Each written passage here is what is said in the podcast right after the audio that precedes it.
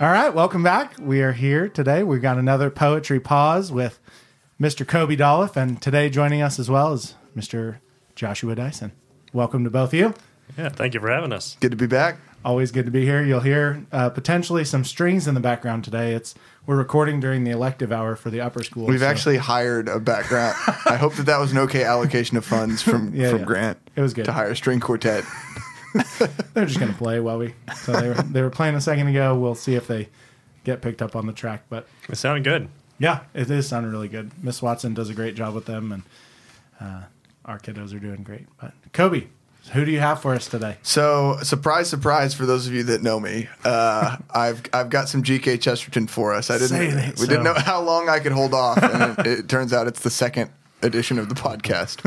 but it, we're coming up on Christmas, and I think there are a few people who are better at talking about Christmas than Chesterton, and I also think Chesterton is rarely better than when he's talking about Christmas. Um, one of his take. personal favorite things, uh, and mine as well. So I've got I've got a Chesterton Christmas poem, probably my favorite of of several of his. Um, it's called "The House of Christmas." Uh, I think if you listen to our last poetry pause, you'll notice a distinct difference. Um, Chesterton's poetry is much more ryth- rhythmic, much more straightforward, sing-songy. Uh, I think it's very fitting for writing about Christmas. So I'll hop in and we can save the analysis for afterwards, Sweet. I guess. So here we go The House of Christmas by G.K. Chesterton. There fared a mother driven forth out of an inn to Rome. In the place where she was homeless, all men are at home. The crazy stable close at hand, with shaking timber and shifting sand, grew a stronger thing to abide and stand than the square stones of Rome. For men are homesick in their homes, and strangers under the sun, and they lay their heads in a foreign land whenever the day is done. Here we have battle and blazing eyes, and chance and honor and high surprise. But our homes are under incredible are under miraculous skies where the Yule tale was begun. A child in a foul stable where the beasts feed and foam. Only where he was homeless are you and I at home. We have hands that fashion and heads that know, but our hearts we lost how long ago? In a place no chart nor ship can show, under the sky's dome. This world is wild as an old wives' tale, and strange the plain things are. The earth is enough, and the air is enough for our wonder and our war. But our rest is as far as the fire drake swings, and our peace is put in impossible things, where clashed and thundered unthinkable wings round an incredible star. To an open house in the evening, home shall men come, to an older place than Eden, and a taller town than Rome, to the end of the way of the wandering star, to things that cannot be and that are, to the place where God was homeless and all men are at home. That's good. It's good. House of Christmas by G.K. Chesterton. Um, so obviously you're a huge Chesterton fan. We saw that with uh, the seniors last year as they presented their theses. Um, but in particular, his poetry uh, seems like it has risen as a thing that you enjoy. Yeah, which is Why? interesting because I think it's probably Chesterton is is sort of a Renaissance man and does journalism, does poetry, does novels, does theology, does history, and poetry. I think as far as like what he's actually good at compared to other people isn't near the top of the list. I wouldn't say like he's for sure a minor poet and is for and in a lot of ways I think it's kind of a one trick pony. Like all of his like all he can do is like very rhythmic rhyming. And part of that I think is because he's not a fan of modernist developments in poetry, but we could get further into that. Uh, but but I also think that his poetry really gets at the heart of a lot of what he's trying to do um, in his other works. I think you can't avoid being straightforward in poetry, and Chesterton loves to avoid being straightforward. Yeah. Talked about that a little bit last time. You have to be really selective with your words. Yeah. Um, because you sometimes need things to mean multiple things Yeah. Exactly. or to elicit some sort of response. Does this uh, piece remind you of an, something else that Chesterton has written, another work of his, or um, one of his books, or Yeah, I mean, I think Chesterton is uh, almost everything he does revolves around like a set of like four or five themes that I could probably go through, and so I think almost everything in some sense seems to connect. Um, but this idea of being at home and finding rest and uh, wonder at the world that all those all three of those things I feel like are kind of swirling around in this poem. You, Chesterton's kind of thing that he's known for his shtick is wonder at the world and at the everyday, right? And you see that in the mm-hmm. second to last paragraph where he says, "This world is as wild as an old wives' tale, and strange the plain things are. The earth is enough, and the air is enough for our wonder and our war." He has a essay we read in Integrated Humanities called "Tremendous Trifles." where he talks about how you know some people would think that you need to go out and travel around the world to see mm-hmm. wonders, whereas he says, "I'm going to sit and let the wonders wash over me where mm-hmm. I'm at." Right? That actually, if I actually if I actually looked at that bookshelf, then I could see the wonder in it. If I truly saw it for what it was. reminds me of the uh, Peace of Wild Things. Yeah, Oh, Right, yeah, Wendell Ber- Berry. Berry, Yeah. Yeah, definitely. And so Is that the one where he's like, if I could only come back to England as a So Or that's am I a, mixing? well, that's a different essay, but very Okay. similar. I mean, th- again, like I'm Yeah. saying, right? Like he's doing a lot of these similar Yeah. things in a lot of his work. Oh, is that orthodoxy? Well, there's he talks about that kind of in orthodoxy. He has a whole essay where he talks about that in his actual home. Like I'm actually going to he he contemplates leaving England and going. And then there's a novel called Manalive where the main Oh, character that's what it is. Yeah. literally does that. Yeah. Actually goes it says I'm going to leave and go around the world until I can actually see my own home as if it was Mm. Yeah. someone else's. Yeah. And see it with new eyes. But what's interesting here I think is that he usually I think that's kind of the final note in a lot of his stuff. Hmm. Is he's like, oh, we need to wonder at the world, period. Mm-hmm. Whereas in this, it's just sort of a comma, right? He's saying, like, this world is wild and should cause us wonder.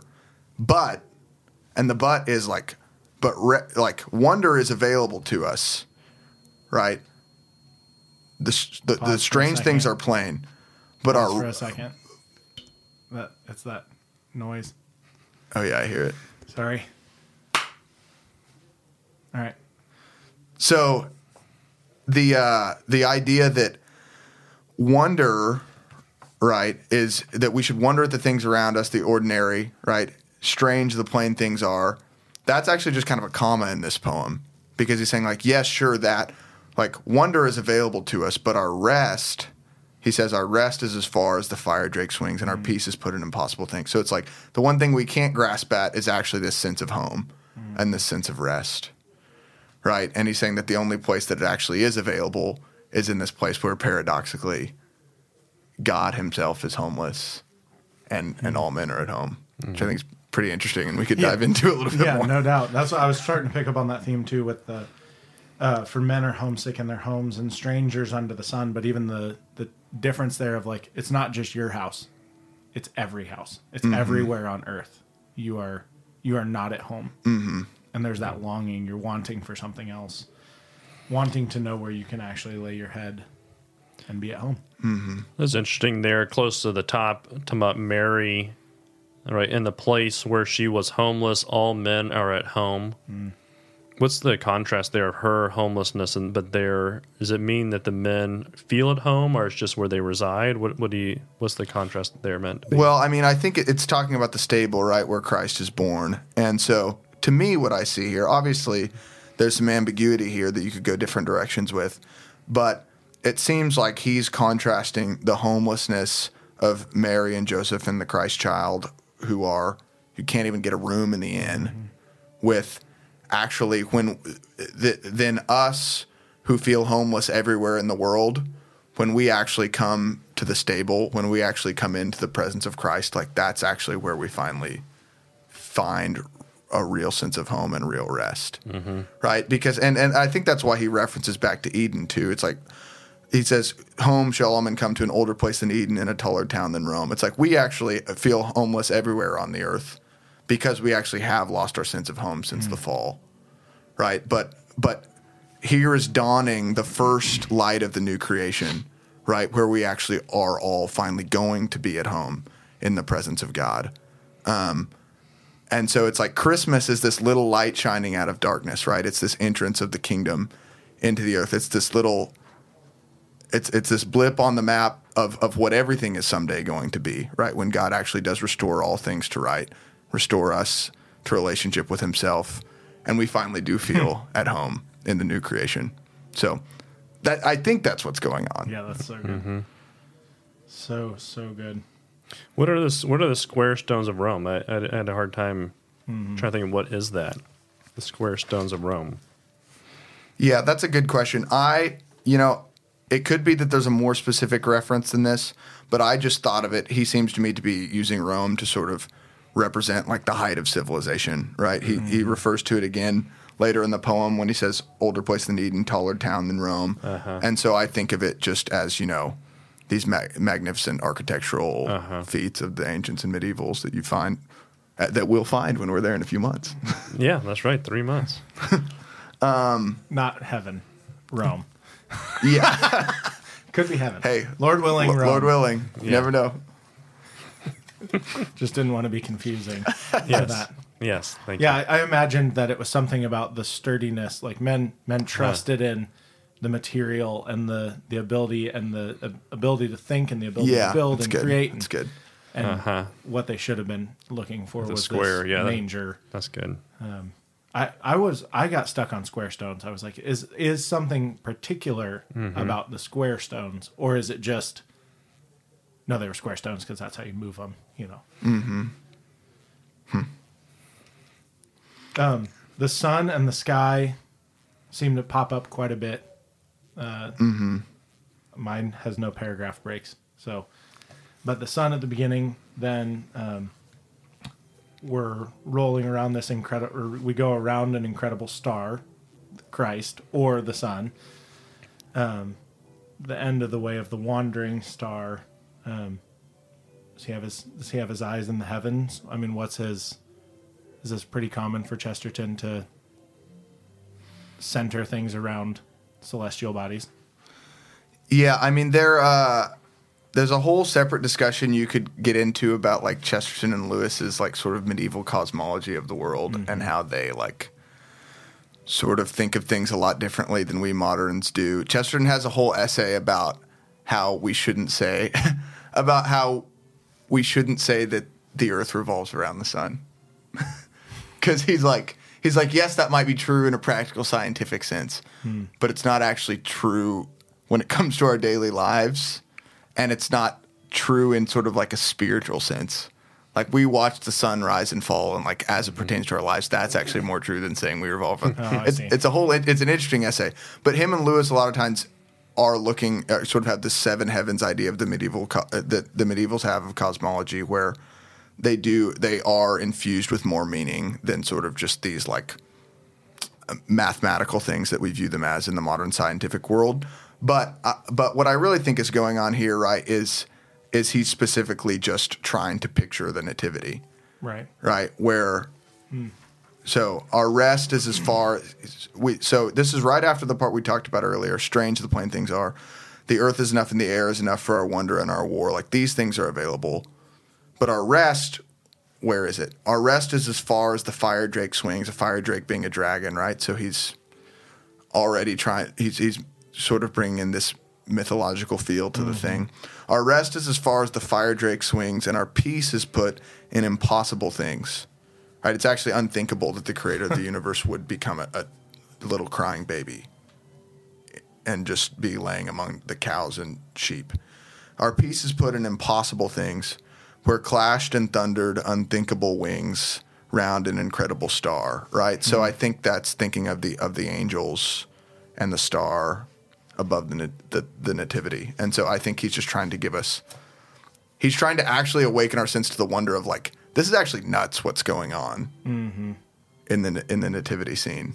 It, it makes me think of we just finished in our house last night best Christmas pageant ever. Different level of reading for sure. Have you ever read best Christmas pageant? Ever? I don't think I have. Okay, have you? No. Oh man, you got to read it with your kids. Everyone should read best Christmas pageant ever. Uh, but these essentially these kids come into the church and they're only there because they found out their snacks and uh, they're kind of like out on the edge of town and ruffians a bit and and when they're telling when uh, they go to act out the play the and the nativity and all that they're starting to wonder like why you know she's like well the main girl is like i don't even know what the story is. And so the gal starts to retell it and it's it's really interesting as you've been talking because i'm like oh all these people started to see for the first time what she only could see because she had never heard it before i know the herndon but i can't remember what the oldest girl's name is. Um, but she's like so she gets to the part and she's like oh and mary was with child. And everyone's like mm-hmm, yes with child. And she's like you know mary was pregnant like this little girl. And uh, this other girl alice Wendleken gets totally upset because someone would dare to call uh, the mother of jesus pregnant no it's with child. And like how even even connecting back to this like the ordinariness of being pregnant didn't like she was the other girl alice Wendleken was so offended by trying to make jesus's mom ordinary. And it's like no friends. She was there was something special about her. Yeah. for sure. But um, she was a young teenage girl who was pregnant Hmm. and had just traveled so she could be registered. And just needed to give birth just needed a spot to have the baby Yeah.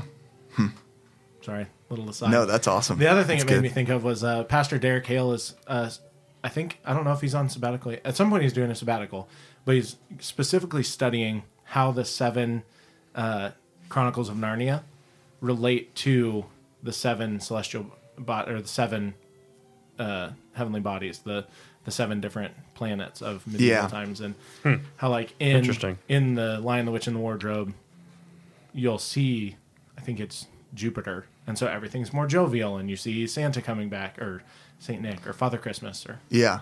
That so for, for our listeners out there, if you want to know more about that, talk to Mr. Hale or read. Uh, there's two books. There's sort of the if you're the more academic person, read Planet Narnia by Michael Ward. It's like his 600 page PhD.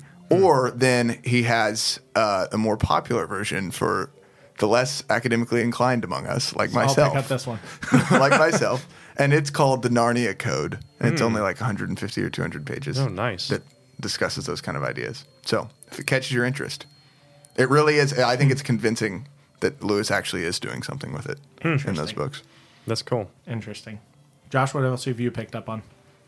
Those are, I, mean, I think we covered a lot of the, the things here. As um, I think there's a lot to meditate on here. The last two lines in particular, I've just been reflecting on uh, to the place where God was homeless and all men are at home. Obviously, the the home theme is something we've hit um, pretty heavily here. Uh, but just thinking on the implications of what does it mean for God to be homeless, and what does it mean mean for men, all men, to be um, at home in that place.